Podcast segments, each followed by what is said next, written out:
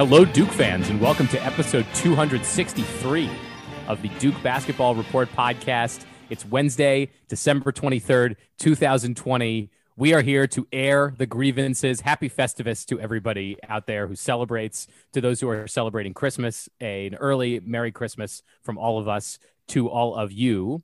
We are going to talk ACC basketball today. We have promised you for a little while that we haven't fully previewed the ACC slate. So that is the goal of today's show, and we will get into exactly how we will do that in a second. But first, I am Sam Klein. I am your host for this episode. I am joined, as always, by Donald Wine and Jason Evans. Donald, how are you, sir? I'm doing all right. I got to Texas to visit my dad and brother last night, so I'm here for a few days to relax during the Christmas holiday. And yeah, we have some ACC stuff to preview, even though there's no game. That's right. Very good. Nice to hear that you're with family. Jason Evans, how are you? Doing very well. Also with family. My kids who came home from college and from teaching are still hanging out in the house. We've got them for about 2 more weeks, and then it'll be back to just me and my wife and the dog. There you go. Very nice. All right. So like I said, we are going to do a little bit of ACC preview. I don't want to run through every single team and talk about their pros and cons and all that sort of stuff. We will, of course, get to every team in turn as Duke is scheduled to play them. So Pittsburgh is the one. Sam, I prepared a half hour on Wake Forest. We're not going to do that. I am sorry to say that part is going to end up on the cutting room floor, as they say in the business. So we are not going to be doing a half an hour on Wake Forest. Danny Manning still at Wake Forest? Nope.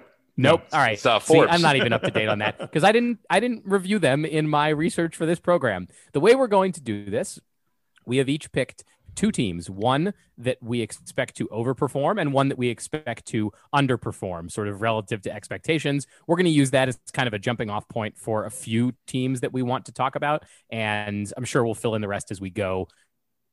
As always, you know, if you want complete ACC preview coverage, there are plenty of places out there to get it. We are here to give you the entertaining Duke fans version of it. So let's jump right into it. We will go to the overperform category first. And Donald, I want you to kick us off. So my overperform team is Virginia Tech, because this is not your Seth Greenberg, Virginia Tech Hokies basketball team. This team has actually played some people in the non-conference and fared pretty well, notably beating Villanova. It took overtime to do it, but Villanova at number 3 at the time, they beat them in a holiday tournament over Thanksgiving. So there's that. They've also beaten Clemson. Their one loss so far is to Penn State. That was at home, but, and they do have, I will say, it's not a completely, it's halfway decent non-conference schedule they've played, but it's not the Seth Greenberg type of like playing, you know, me and you and lifestyle fitness gym type of guys. So they're playing some decent teams. They're faring pretty well. Why do I think that they're going to overperform? Well, first of all, they're picked to finish 11th. And I think they're going to finish way higher than 11th. I think they're going to finish in the top half of the ACC. They can score points. One thing about them that is unlike teams in the past is that they can rebound very well. They average 37.5 rebounds a game so far this year. That's a lot. They also have that toughness that comes with, you know, having a good defense, being able to rebound and getting out on the floor. And really when it comes to Virginia Tech, I think that all of these pieces together makes them a little bit better. I hate using the sum is greater than the whole sum is greater than the parts type of analogy, but these guys together play very well. That's the whole long and short of it. They play very well together, and so far they've been having a great season together. And I think that's going to continue because I think there are some teams, we'll talk about them later, that I think people overhyped and I think are going to underperform what everyone thinks they're going to do. I think Virginia Tech is that team that's not going to finish 11th in the conference. They're going to finish maybe 5th or 6th, and that will put them in prime contention to actually be in the NCAA tournament this season. Is there anybody on Virginia Tech that you are particularly excited about, Donald? Look, there's a few guys that can score. And I think really when you're looking at it, you have Kev Aluma, you have Tyrese Radford and Jalen Cohn. I think those guys have been, to me, a little bit more of a surprise because of how well they've played. And because of that, you've seen some of the other guys kind of round into form. I mean, Aluma is averaging 6.8 rebounds a game. that is a lot in addition to 14.8 points. He's leading the team in scoring and rebounding. He's kind of been their pace car. And so I would, if you're out there watching Virginia Tech, look for him to star for this team throughout the season. But they are really balanced. They have a lot of guys that play a lot of minutes, and they have a lot of guys who contribute in every part of the stat sheet. So I think that's really the key, is they have a lot of, I won't say they're fully well-rounded as a team, but together they play well-rounded. And I think that's how they're going to beat a lot of these teams. I was going to add really quick, like Donald said, I think they are one of the teams where you can't really figure out who the leader of the team is, who's the guy you have to stop. They got four guys who average double figures. They've got two other guys who are averaging better than 7 points per game. And you could expect any one of those six guys to be the leading scorer in any given game. It makes, in my opinion, Virginia Tech somewhat different from the rest of the conference in that they have a lot of potential weapons that they can come at you with.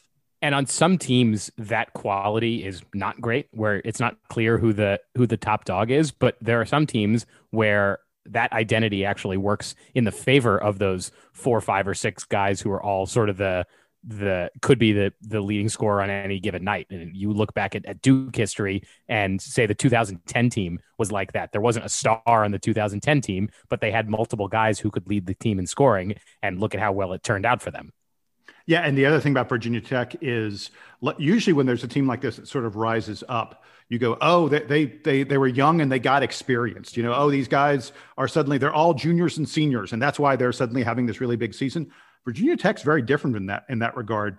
They've got a few seniors who play, but like their top 3, 4, 5 players are all like sophomores and juniors. They've got a sophomore class that is really good. So start to get to know these guys and pay attention to them because, like Donald said, I agree. I think they're one of the teams that has risen up from the back of the pack to, I guess, the middle of the pack. But this Virginia Tech team, it won't be shocking if they perform well this year, if we aren't projecting them to be, a top 25 team next season. They could be really good the next couple of years because these guys are not very old yet. All right, Jason, I want to move to you. You've got another team that you expect to overperform. Tell us about them. Well, Donald mentioned the team that was picked to finish 11th in the preseason. I'm going one notch higher. The team that was picked to finish 10th in the ACC in the preseason was the Clemson Tigers. And Clemson at this moment right now looks like a real contender for the top 4 in the ACC. And I'm not kidding about that. This Clemson team, usually when you're talking about a Clemson team early in the season that has a good record, they've usually done it against a poo-poo platter of bad teams. Not this year.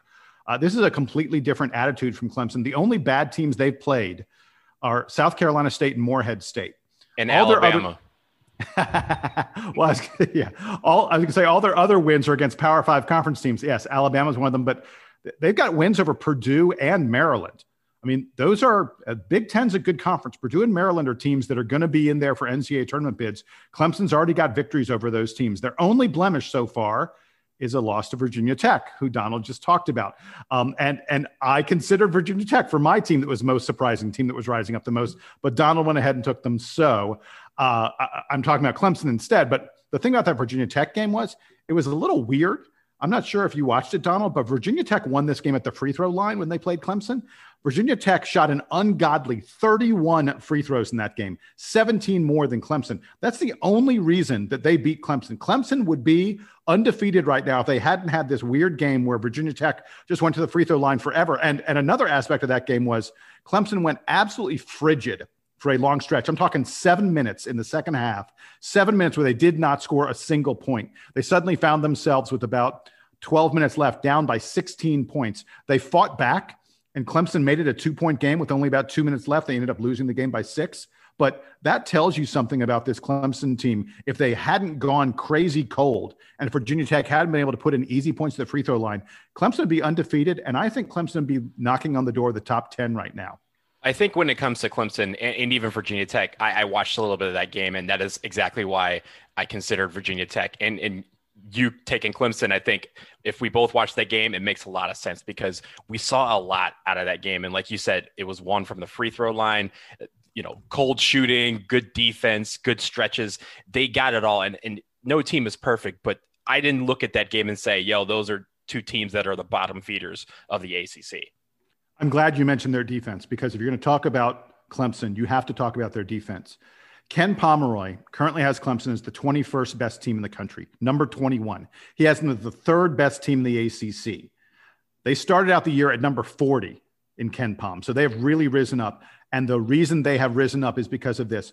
Ken Pomeroy says that Clemson has the second best defense in the country, number 2, better than Virginia's defense. And other advanced metrics like T-Rank has them also with the number 2 defense in the country. We are talking about a team, this Clemson team plays fierce man-to-man defense. They have really experienced players, lots of juniors and seniors playing man-to-man defense who've been doing it for a while. They force a ton of turnovers. Teams don't shoot well against them. That is a big part of why this team has risen up so much and why I think it makes them one of the best teams in the ACC. And by the way, one last note on Clemson, I love their schedule. If you look at their schedule, they only play Virginia once. They only play Duke once. They only play Louisville once. And don't be fooled if things start out kind of tough for them, the ACC conference. All their tough games come early in the schedule, loaded up in the first half of the ACC schedule. From February on, Clemson has 6 home games and only 3 road games. And the advanced metrics say that they will be favored in every single one of their final 9 games. It will not be surprised. Their 10th to last game is against Duke. It will not be surprising if Clemson goes 9-0 down the stretch in their final 9 games. Not that they're all easy games, but the tough games are home games for them. The road games are all easy games. This Clemson team could really be coming into the ACC tournament super, super hot. They're a team to watch out for.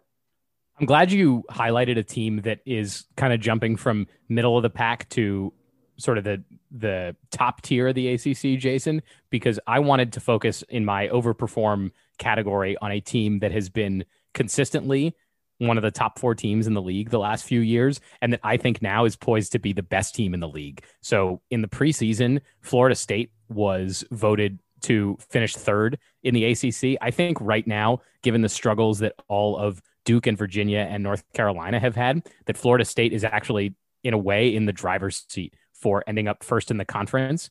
That's the team that I want to talk about. They do have a slightly tougher schedule. They have to play UNC twice. They have to play Virginia Tech twice.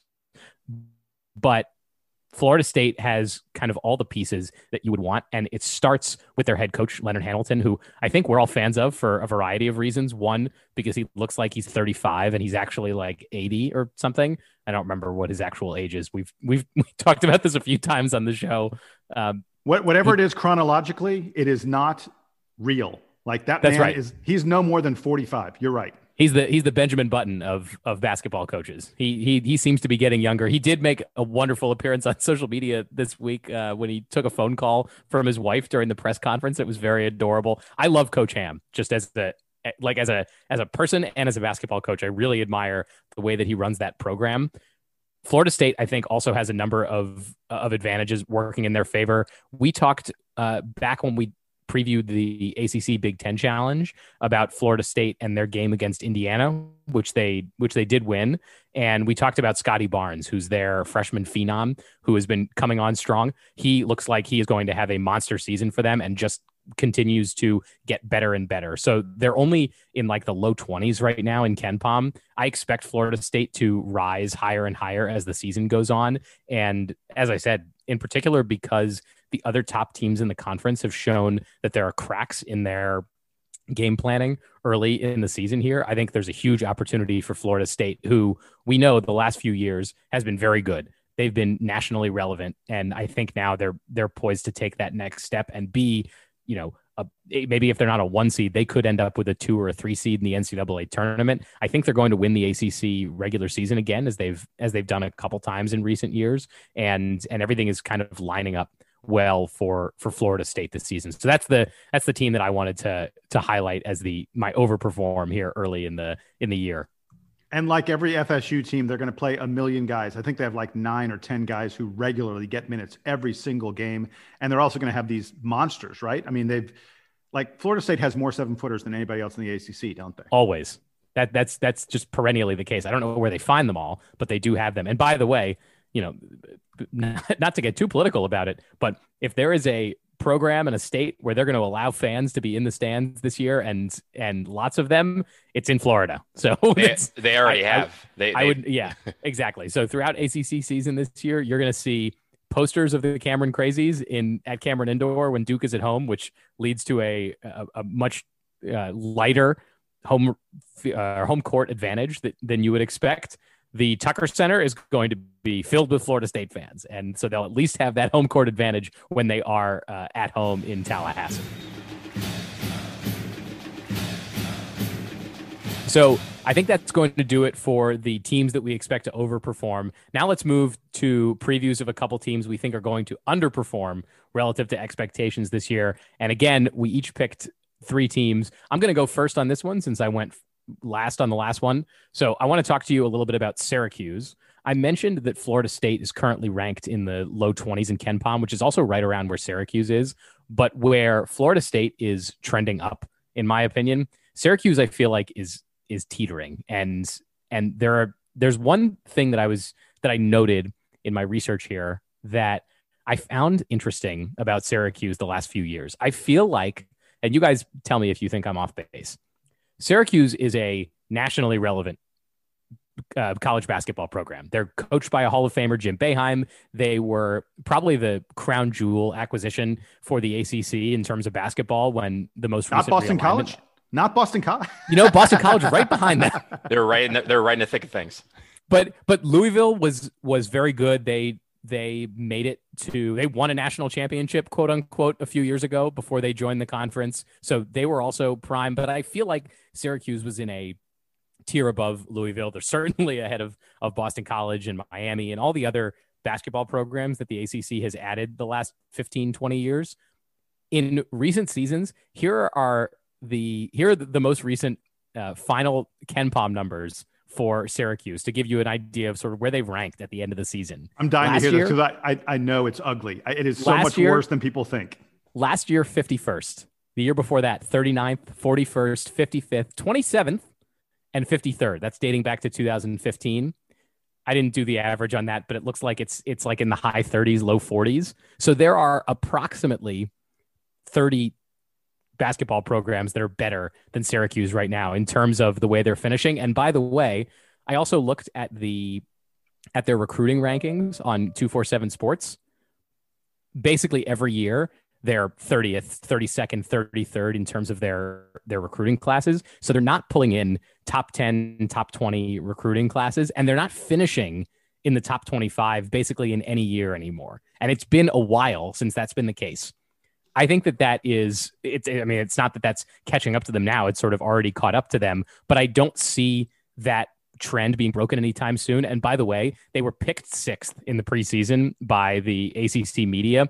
I don't think they're going to finish that high this year. They do have, there was one bright spot for them that I did want to highlight, which was Quincy Guerrier, who is a sophomore this year, who's having a great breakout season. He was a 4-star recruit, but again, he's one of the very few 4-star guys who's even on this roster. Most of the guys that Syracuse is bringing in are 3-star recruits, and it's not really working for Jim Boeheim now the way that I think it might have done 8, 10, 15, 20 years ago when obviously Carmelo Anthony's not walking through the door, but nobody who's even close to Carmelo Anthony is walking through the door. They've had a few games canceled due to COVID. They are now on COVID pause because of a positive case from Buffalo, who they had recently played.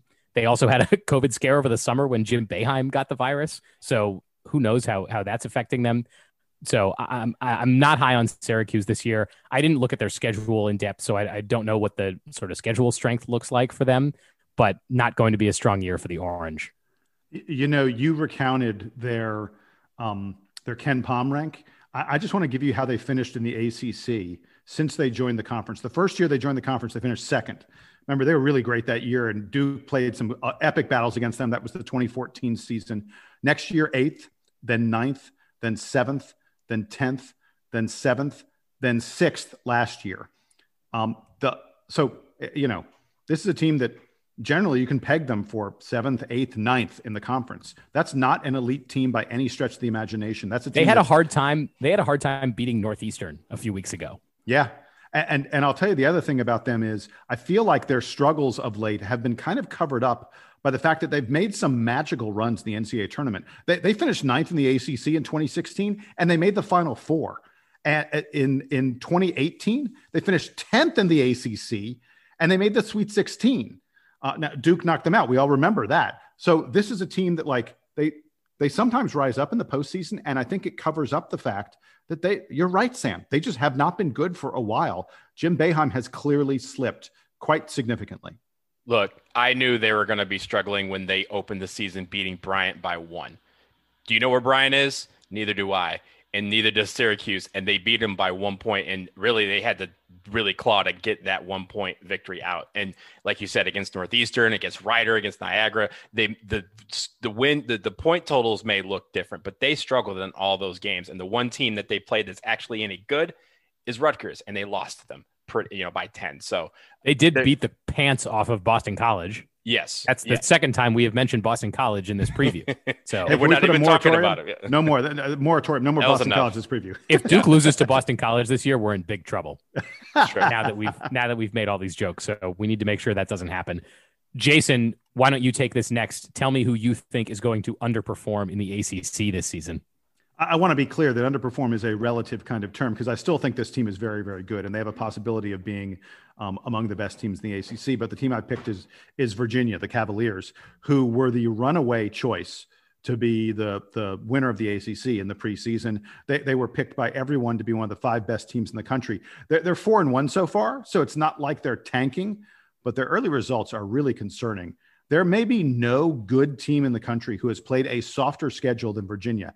And by that, I mean, there are teams who have worse ranked strength of schedules, but even those teams have played some good teams. Virginia hasn't played anyone any good. The only top 150 team they played is San Francisco, and Virginia lost to them. A week after they lost to San Francisco, they had to fight back in the final seconds to force overtime against Kent State, not exactly a basketball power. And then they went on a long pause because COVID ran through their basketball program. They did not play anyone in the Big Ten Challenge. They were supposed to play Michigan State, didn't get a chance to do that. They have played no one thus far, and they've been unimpressive in playing no one. They came back to competition yesterday, Tuesday, and they beat an awful William & Mary team that's not even among the top 300 teams in Division I. We will get to see whether this Virginia team is really in trouble or whether they're any good this coming weekend, because they're going to be playing Gonzaga, and Gonzaga is really, really good. If they are even close, if they hold that Gonzaga offense down a little bit from the way it's been soaring, then I will say, okay, I was wrong. And Virginia is again, a national title contender. The only thing that can stop Gonzaga is COVID at this point. Now, COVID has had a huge effect on Gonzaga, but to this point in the season, man, they have looked really strong. Yeah, and back to Virginia. Ordinarily, I would say, hey, this Gonzaga team, which is far and away the number one offensive team in the country, them against Virginia, I would be like, oh, that's so good. Virginia, the best defensive team in the country. Here's the thing about Virginia this year. They are actually not that good on defense. I mean, I should say that relative to their past teams.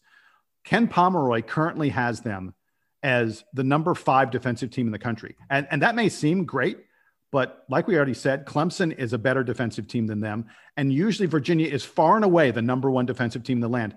Number 5 is just not that good for them. And I have noticed they are really missing Mamadou Diakite and Braxton Key. Those guys were incredibly versatile defenders. They were great at help and recover, which is so important to what Virginia tries to do.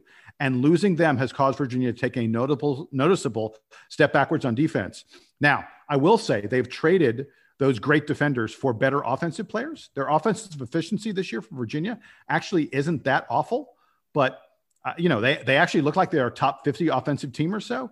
But this Virginia team is usually just absolute lockdown on defense. And with them not being that this year, I think they are very ordinary, and I don't expect them to win the ACC. I think when it comes to Virginia, that game on Saturday against Gonzaga is super important, not just for them, but honestly in a way for the conference, because Virginia is viewed as the class of the ACC. They're viewed as the team that's expected to win the championship. They're expected to be one of the top 10 teams in the country. If they get run out of the gym by Gonzaga, then I don't think it really tells us anything about Gonzaga, because we know they're really good. But it does say that, man, if Virginia has fallen off, if you know, Duke has had its struggles. All these other teams had their struggles. Maybe the ACC isn't as good as we thought it was. That is going to affect everything down the line when it comes to the NCAA tournament and how many bids we get. Virginia has to really show out and show that Jason is wrong in the sense, if they can get past Gonzaga and say, yes, the ACC still is a strong team conference and we are still a strong basketball team. Let me reiterate, like I said, I don't think Virginia, if they win that game, it's a huge, huge statement for them. I don't think it's really, I don't think that's too likely. Gonzaga is really, really good. And Virginia has been on this long break. But if Virginia can, like I said, just hold that Gonzaga offense in check, like if Gonzaga doesn't score 75, 80 points, I think that's a win for Virginia and a win for the conference, because it shows that our team can play with the best teams. All right, Donald, I want you to finish us off, and you told us ahead of time who you're picking, so I'm sure this is going to be a fun one. Tell us about who you think is going to underperform this season. This will be the last team that we highlight on this program today. I'm not a hater, but I'm just going to say it. UNC is going to underperform this year. To be clear, you're not a hater. I'm not a hater. I'm telling you straight up. I think they're going to underperform. And also to be clear, I want it noted for the record, Donald made his pick of UNC as the team that's going to underperform before the Tar Heels lost to NC State. So Donald, we already know your prediction's pretty darn good. And UNC doesn't lose to NC State very often. Yeah. Let's take a moment to recognize the Wolfpack for doing a thing that they don't do enough. Exactly. And look, honestly, I'll even go further. They were picked to finish fourth in the conference. I think they're going to finish in the middle of the pack. I think they're going to be maybe in the 8-9 range. And here's why. So far, they haven't really played many people that are any good. The one team that they have that's their biggest victory is against Kentucky, and Kentucky's 1-5. So they struggle against every team that's been good. NC State will throw that into that category. A team that, like you guys said, they rarely beat UNC. They always love trying to beat them, but they rarely do. And they were able to beat them last night as we record. So they struggle against that. They struggle against Stanford, even though that was a win. They lost to Texas. They lost to Iowa. And again, NC State on the road last night. The thing about them is, I think people always like to lump UNC into that category of they're always going to be great. Well, last year they weren't. They were 6-14 in the conference. They were the 14th seed in the tournament, and they actually, I don't even remember back 84 years ago, but I'm pretty sure they had lost before the tournament was canceled. So this part right here is they could improve on last year and still underperform with relation to where the people put them, because they put them fourth. They put them ahead of teams we've already talked about, like Syracuse, who we expect to underperform, NC State, Clemson, Virginia Tech are all underneath. And even, I'm not going to say they're the Eagles. I won't say their first name. We've talked about them too much, but even they are listed below UNC, and all these teams finished higher than them last year. So my issue with them is this.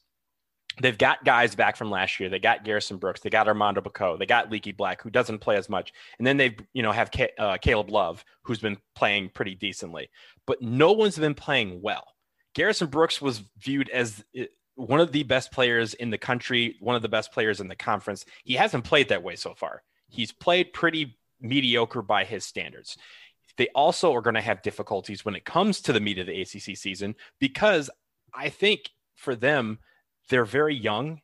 They don't have a lot of leadership. We haven't seen that. And even the leadership that has remained from last year, we saw how last year turned out. We talked a lot about them last year. They didn't have that present. And I think at the very least, they just haven't shown me what they're showing these writers that voted them fourth. I'm seeing a middle of the pack team when I watch them play.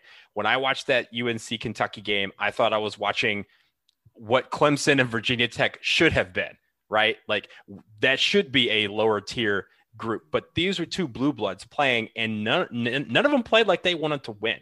And I think that is UNC's issue this year. They may have some teams where they beat and everyone's going to say, oh my God, UNC's back, but they're going to have some losses that are going to have old Roy rubbing his eyes like he did many, many times after basketball games last year. This team is a middle of the pack team, in my opinion. I think they're going to struggle to get into the NCAA tournament, and they'll be in that second day where the 8-9 seeds end up playing. That is going to be where UNC ends up. I agree.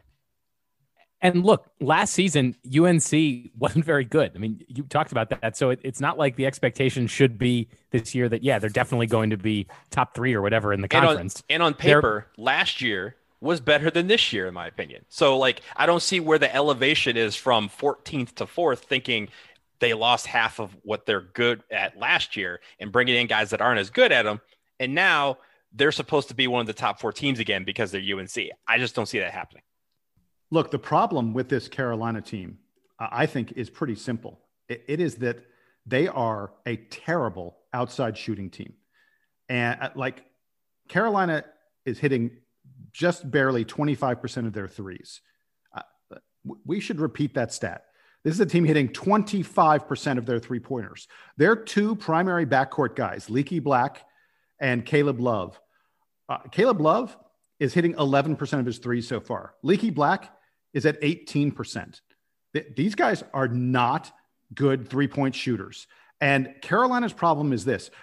Caleb Love is generally regarded as the top point guard prospect coming into college basketball this year. He's a freshman. And they put the ball in his hands. And Caleb Love is best at driving to the basket, creating space, creating opportunities in the lane. But Carolina has so many big men that the lane is full of other players. And so Caleb Love can't get inside. He can't create space for other players. He can't create shots for himself. So the guy who's supposed to drive their offense is driving into a forest full of trees, mostly his own players. And there's no spacing. And there's nobody on the team other than maybe Andrew Playtech who can hit an outside shot to create some spacing. This team's in huge, huge trouble. And I'll give you another thing. This great freshman class they had, a lot of these guys expected to be one and done. Dayron Sharp, Caleb Love, those guys were sure they were going to be in school for 1 year and then moving on. RJ Davis, I think, thought he was one and done. Walker Kessler certainly was thinking about it. If you look at his ranking, this is a guy who expected to be one and done. None of them, zero. None of them look like one and done players at this point. And I wonder if as the season moves on, if that causes more and more tension on the team, more and more problems. Armando Bacot, this guy came back for his sophomore year. A lot of people expected him to be leaving after this year. Garrison Brooks is a senior who has probably NBA talent. They got a lot of guys who are going to be eyeing the next level. And if they continue to struggle, we could see trouble with guys, are they going to share the ball enough? There could be real discontent on this team. I think I agree with Donald's assessment. They were bad last year. They could be bad, middle of the pack bad again this year. I won't be at all surprised at that. Look, you were mentioning Caleb Love and the fact that he is terrible from outside. He leads the team in three-pointers. He's shot 34 of them. He's hit 4 of them. The law of averages says that you're going to hit more than that if you attempt 34 three-pointers. And I think you're right. Because he's forcing that, he's not going inside. And then when he does go inside, he's met with, the entire forest, and he knows he can't get around it. So they have a real issue with the spacing, I think, is their key. And you mentioned that. I think the spacing is way off. But the thing is, I don't think they know how to fix it because that was their issue last year as well. And they had some guys that could shoot them out of it, like Cole Anthony, but they don't have those guys this year. So that'll do it for our quick ACC preview. We'll certainly bring these teams back up again whenever Duke is set to face them and talk a little bit more about the teams that we didn't get to go in depth on when those games come around. But you'll certainly hear more from us about all these ACC teams as the season goes on. We're going to take a quick break, but when we come back, we are going to hand Christmas presents to the Duke basketball team from each of us here at the Duke Basketball Report. So stick around right after the break.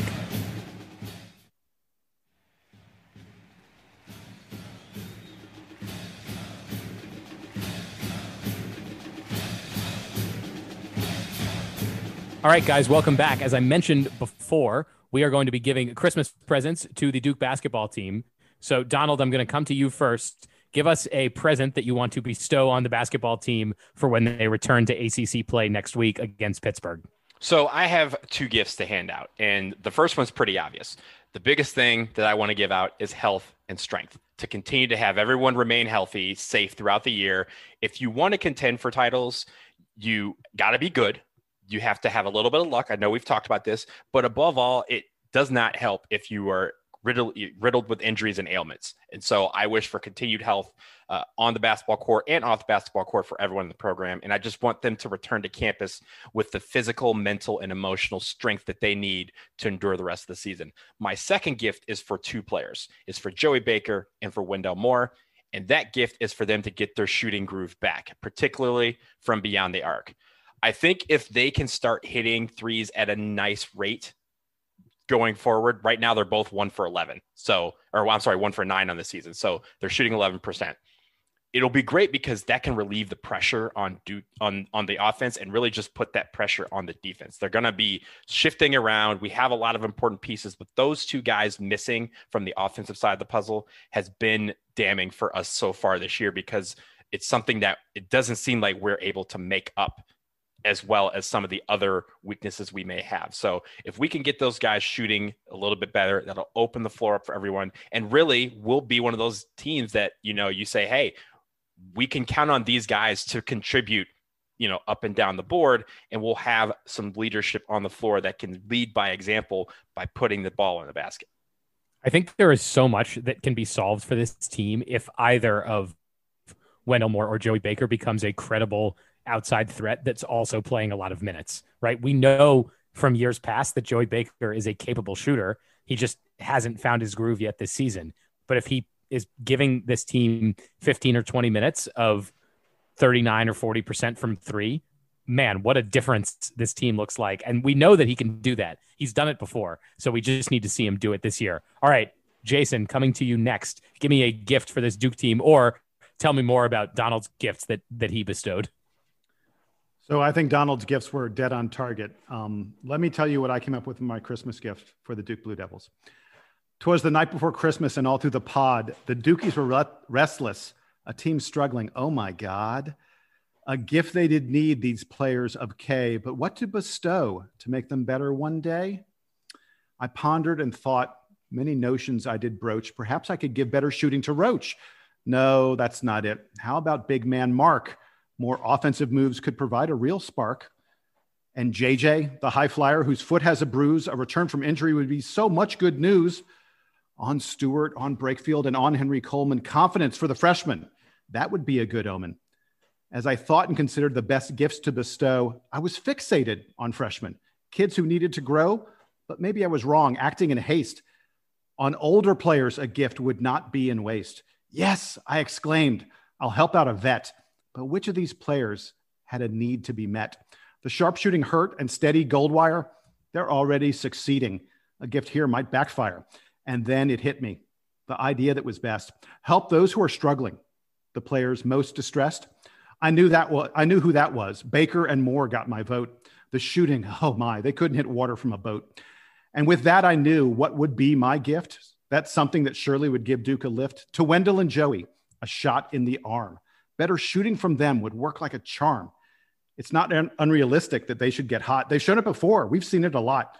So Joey will bomb away. It will be so chill. And Wendell will be clutch like he was in Chapel Hill. So those are my gifts to get Duke out of its rut. And if it comes true, many nets will be cut. Look, everyone out there, I know I just wasted your time the last 4 minutes with my spiel on Wendell and Joey. Listen to what Jason just said. That was awesome. That was much better. And I hope the fact that you came up with the poem just to get their spirits. I hope that spirit is met. Please. That was awesome. Thank you so much. I'm really upset that I'm going after this because Jason, it's amazing that you can freestyle that well. I had no idea. Yeah, that you had all that in. That was off the rip. I mean, the mixtape is coming. Well, it's not a mixtape. It's a Christmas mixtape. But you know, they call that. I think they call that dropping bars. That's what is bars. That what Jason just did? Is he dropped some bars? Yeah, a few of them. So that was fantastic. I am going to give a Christmas gift that is one, Christmas themed, although not as thoroughly as Jason's was, and two, not the same as the ones that you guys picked. So I'm going to give you. And I'm not going to call it the ghost of Christmas past. I'm going to call it the spirit of Trey Jones past, because Duke misses Trey Jones right now. They miss his leadership. They miss his offensive ability, even if he wasn't you know, the greatest offensive player on the team. He was a very steady hand as the point guard, and they really miss his defense. They miss Trey Jones in basically every way that you possibly could. He is off in the NBA now. We are wishing him the best as opening night is approaching for the NBA, but Duke misses everything about Trey Jones. And so upon the entire team, I would like to bestow the spirit of Trey Jones past, because if Wendell Moore or Jordan Goldwire can embody Trey Jones's leadership, and if Goldwire and Jeremy Roach and DJ Stewart can take on Trey Jones's full, you know, defensive prowess, and if any of them can have the clutch gene that Trey shared with his brother Tyus, then we are in for a special season this year. So the spirit of Trey Jones past is my Christmas gift to the Blue Devils. That right there is the reason, one of the many reasons why I'm still mad at COVID for robbing us of an ACC tournament, an NCAA tournament, because watching Trey doing that on the floor last year would have been great. To see him go for that title, because I think he would have willed this team at least to go as far as we possibly could. I don't know. We'll never know if we would have won the thing, but we would have had a shot with Trey Jones in the lineup. Dude, Justin Robinson was going to win Final Four most outstanding player. Exactly. I have no doubt of that in my mind. Exactly. Speaking of things that the Duke men's basketball team tweeted out in recent days, because I think they made a joke about that. They did. I also see a note from yesterday that Duke has 26 former players on NBA rosters on opening night, which is an ACC record, beating Duke's record that they set last year. So congratulations to all the alumni who are on NBA rosters to start the season. I think that the rosters were expanded this year to account for the changed schedule. So that allows a little bit more flexibility, and there may be one or two Blue Devils who are on opening day rosters that would not have otherwise been if the rosters weren't expanded. But congratulations and good luck to all of them. I'm sure we will talk more NBA as the season unfolds and we get to see some of the Duke guys who are performing out there. Yeah. Hey, and shout out, by the way, Quinn Cook last night received his championship ring. His hands are getting to be very heavy with all the championship rings. He has multiples of them. That is a truly rare thing that can happen in your career. Quinn Cook seems to find his way onto the best teams and find himself playing with the best guys, and I don't think that that's an accident. I mean, they seem to love him. I mean, if you saw during the ceremony last night, he was yamming it up with AD and LeBron, and if you're going to yam it up with two guys on the Lakers, those are the two guys you want to yam it up with, because they're the two most important guys on the team, and the fact that they both wanted Quinn and actively recruited for Quinn to be a part of that team last year says a lot. Hey, and by the way, really quick, as long as we're talking about the Dukies who made opening day rosters, the 26th of them, arguably, was Cassius Stanley on the Indiana Pacers. We predicted Cassius was a mid-second round draft pick. That is not a guy who's going to automatically make a roster. But when it happened, we predicted on this podcast that he would end up making the Pacers roster. I actually think, folks, keep an eye on it. I think he's going to get some playing time for this team, and I think he's going to impress people. He's had some moments in the preseason that were really, really impressive, and I think the Pacers realized they got a real steal with this kid in the second round. He was what, 54th? He was really the late second round. He was one of the last guys taken, and I think he's going to spend a lot of the first part of this year making sure everyone who drafted before him, make sure they know exactly what they missed out on. But I will also say, on a personal note, shout out to the Pistons. They open up tonight. Jahlil Okafor and Mason Plumlee, both featuring regularly for the team. Mason is the projected starter. He started basically throughout the preseason. Okafor has basically replaced him on that second unit. So those guys are having active roles very, very quickly for my Detroit Pistons. All right, so we have handed out gifts to the Blue Devils ahead of Christmas. So I think that's going to do it for us on this edition of the Duke Basketball Report podcast. Folks, as we always say, don't forget to leave us a 5-star review if you want us to read about your review on the show. Feel free to email us, as always, at dbrpodcast@gmail.com. We love getting mail from all of you and seeing what you have to say. Some of that will spark conversation here on the show, so keep sending us notes. We will be back next week, at least after Duke's game against Pittsburgh, to review that and kind of look ahead at what's coming down the pipe for ACC play for the Blue Devils. But for now, for Jason Evans and for Donald Wine, I am Sam Klein. Merry Christmas to all of you. Have a wonderful holiday. We will talk to you again soon. Duke Band, take us home.